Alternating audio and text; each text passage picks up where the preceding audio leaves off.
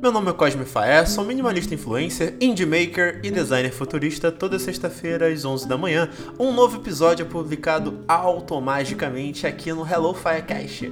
Mas às vezes eu furo o horário porque eu não consigo sossego até ficar orgulhoso do roteiro.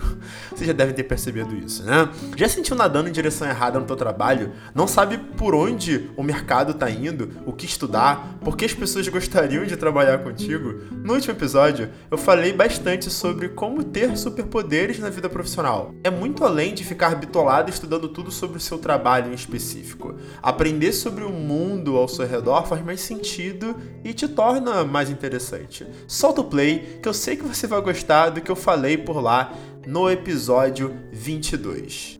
Você sabe que eu gosto de sempre de contextualizar alguns assuntos. Para a gente falar sobre a vida como um serviço, preciso antes falar um pouco sobre economia compartilhada. É um modelo muito lucrativo que teve um crescimento mais alto que o bloco secreto de carnaval. E isso começou com força só há uns 10 anos atrás. Basicamente, é usar tecnologia para facilitar a troca de bens e serviços entre duas ou mais partes. Quer exemplos? Airbnb e Uber são ótimos para isso. Uma empresa gigante de hotelaria como Airbnb não tem um prédio com quartos no nome da empresa.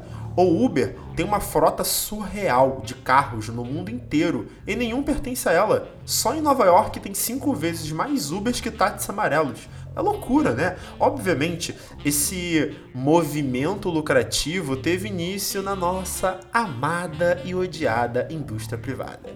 E penso como seria interessante esse modelo aplicado numa escala pública, sabe? Onde o governo é apenas uma ponte democrática entre serviços e pessoas, por exemplo. Esse modelo, ele esbarra em todos os setores que a gente imagina, até na saúde profissionais da saúde podem, por meio de um app, atender pacientes de qualquer região sem burocracias. Isso há um tempo atrás a gente só conseguia ver em filmes de ficção científica. Na pandemia, com o distanciamento social, esse modelo cresceu absurdamente. Vocês repararam? Até para contratar qualquer profissional freelancer de redação, publicidade, design, comercial, contabilidade e nutrição ficou muito mais fácil.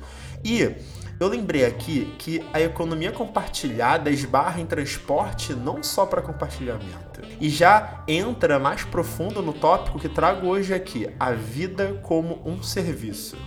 Já estamos criando de forma sólida transporte por assinatura, cara.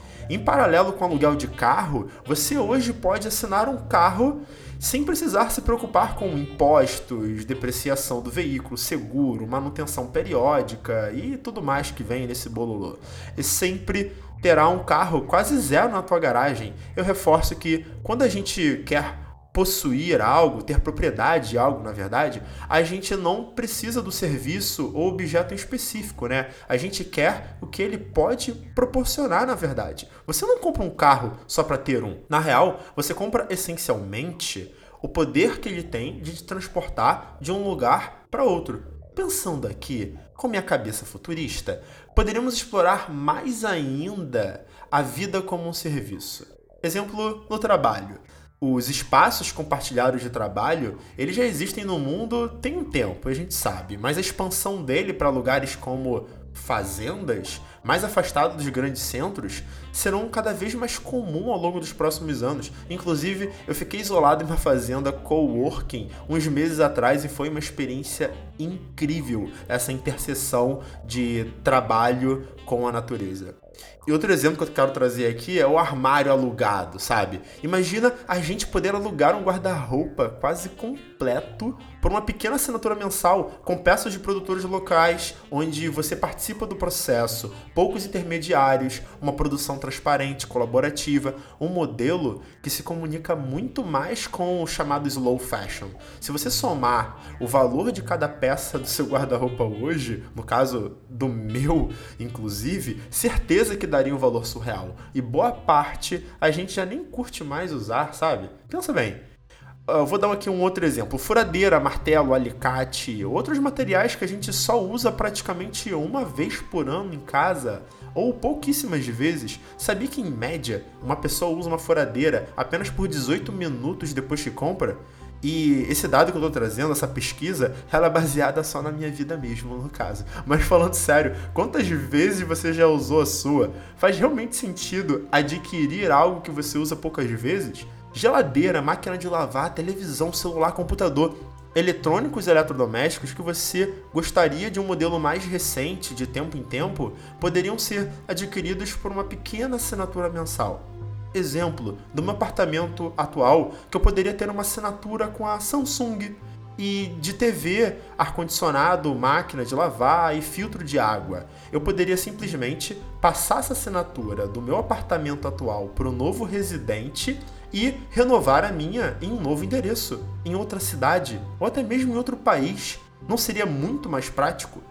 Como nem tudo são flores e nós, seres humanos, temos o dom particular de cagar o planeta até com as melhores intenções, precisamos, antes de avançar mais ainda, repensar como o avanço do modelo de vida como um serviço poderia ser realmente sustentável. Apesar de ser um grande entusiasta de tecnologia e minimalismo, eu fico me perguntando: as empresas limitarão o prazo de troca dos produtos para ser um processo mais sustentável? Ou o ciclo de troca ficará algo insano ao longo prazo, gerando mais caos ecológico? Estamos preparados financeiramente para ter tantos serviços pendurados que nem uma árvore de Natal no nosso cartão de crédito?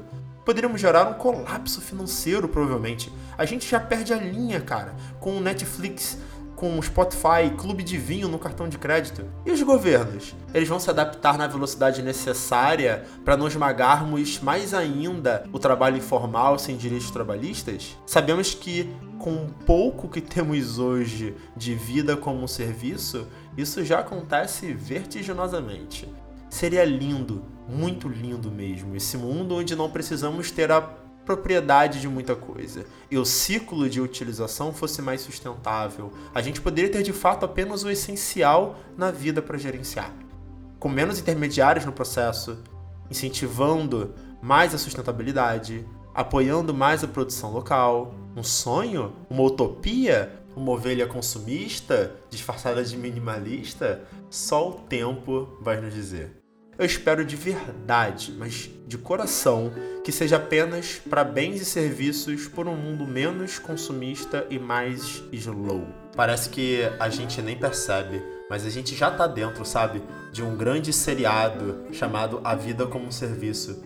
E nesse episódio que a gente tá agora, me parece que a amizade no Instagram sob demanda ou flertes no Tinder por assinatura já estão acontecendo há muito tempo.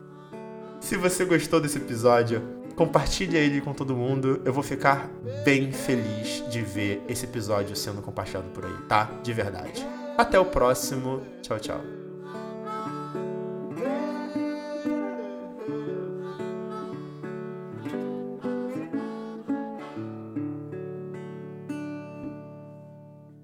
Falar, questão de tempo, a gente ter um serviço de assinatura para gerenciar todas as nossas assinaturas.